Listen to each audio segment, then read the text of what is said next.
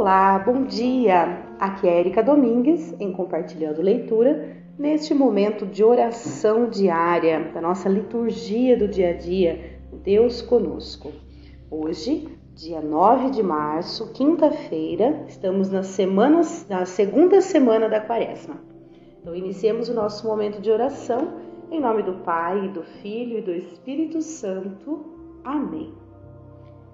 Provai-me, ó Deus, e conhecei meus pensamentos.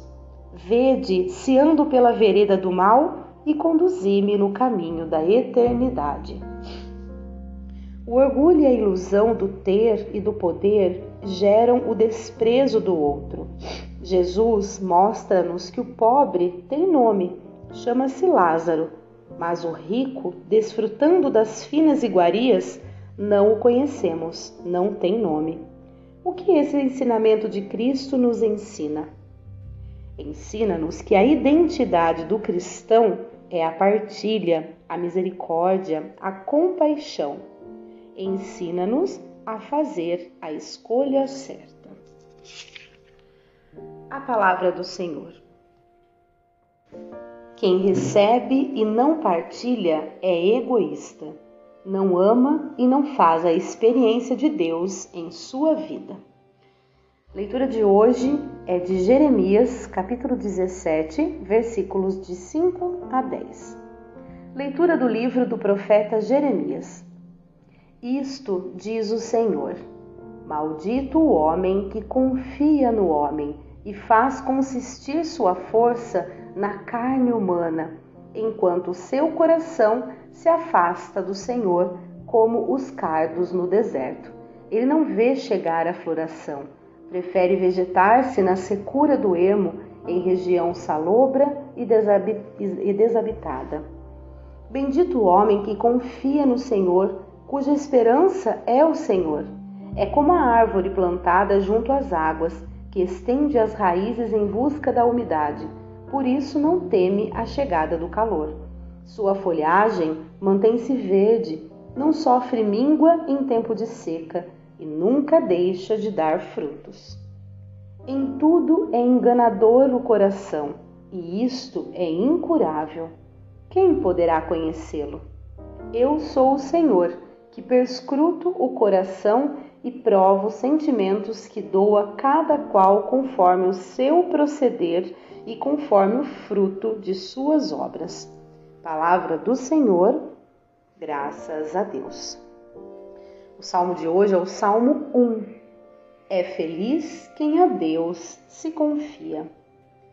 Feliz é todo aquele que não anda conforme os conselhos dos perversos, que não entra no caminho dos malvados, nem junto aos zombadores vai sentar-se, mas encontra seu prazer na lei de Deus e a medita dia e noite sem cessar.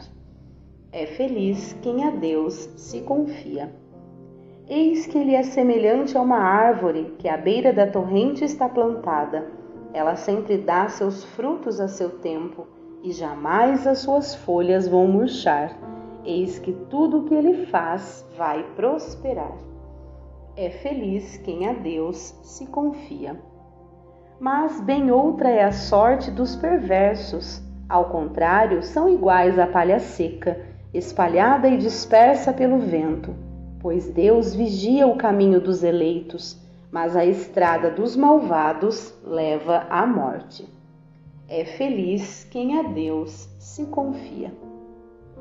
Vamos proclamar o Evangelho de hoje, que é Lucas, capítulo 16, versículos de 19 a 31. Glória a Cristo, palavra eterna do Pai, que é amor. Felizes os que observam a palavra do Senhor de reto coração e que produzem muitos frutos até o fim perseverantes. Proclamação do Evangelho de Jesus Cristo, segundo Lucas. Glória a vós, Senhor. Naquele tempo, disse Jesus aos fariseus: Havia um homem rico que se vestia com roupas finas e elegantes e fazia festas esplêndidas todos os dias. Um pobre, chamado Lázaro, cheio de feridas, estava no chão à porta do rico. Ele queria matar a fome com as sobras que caíam da mesa do rico. E além disso, vinham os cachorros lamber suas feridas. Quando o pobre morreu, os anjos levaram-no para junto de Abraão. Morreu também o rico e foi enterrado. Na região dos mortos, no meio dos tormentos, o rico levantou os olhos e viu de longe Abraão, com Lázaro ao seu lado.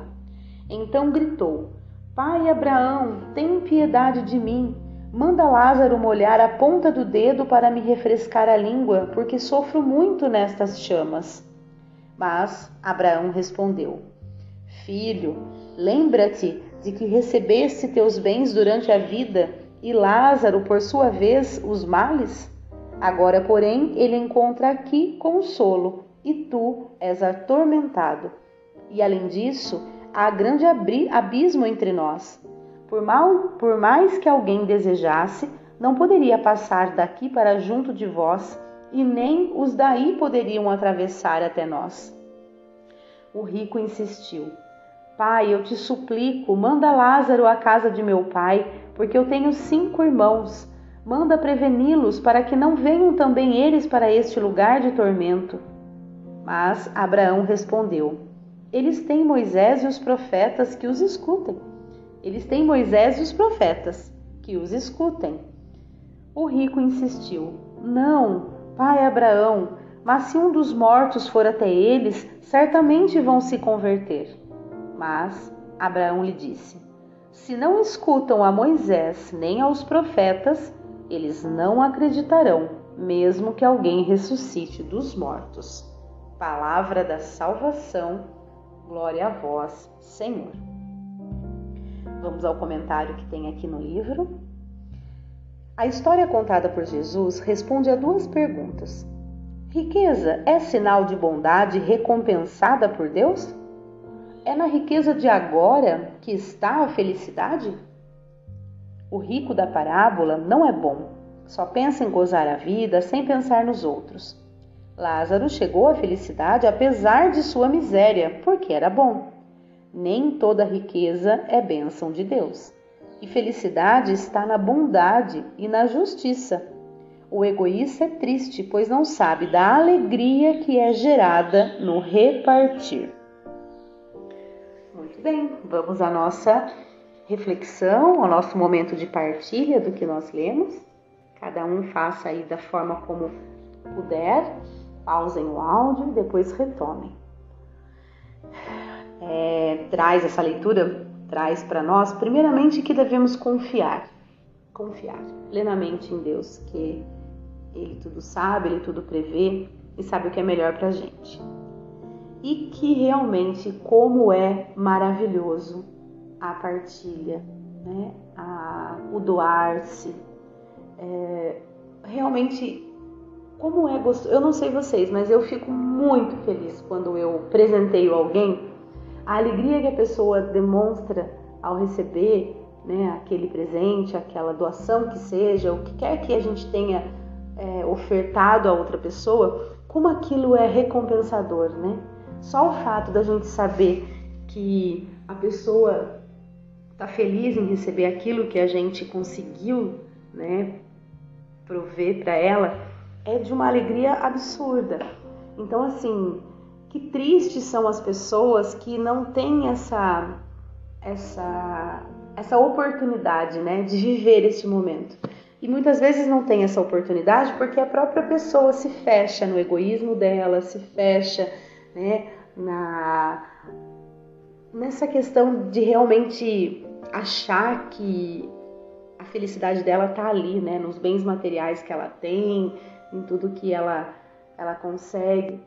E, e não, muitas vezes ela pode até transparecer que está, todo, que está ótima, feliz, porque com o seu dinheiro pode fazer isso ou aquilo, mas lá no fundo sempre vai ter um vazio, né? Algo que só é preenchido por esta sensação, por este amor que só Deus tem o poder de nos, de, de nos preencher, de nos trazer. E são pelas nossas atitudes ao longo do dia que Deus vai se colocando, né?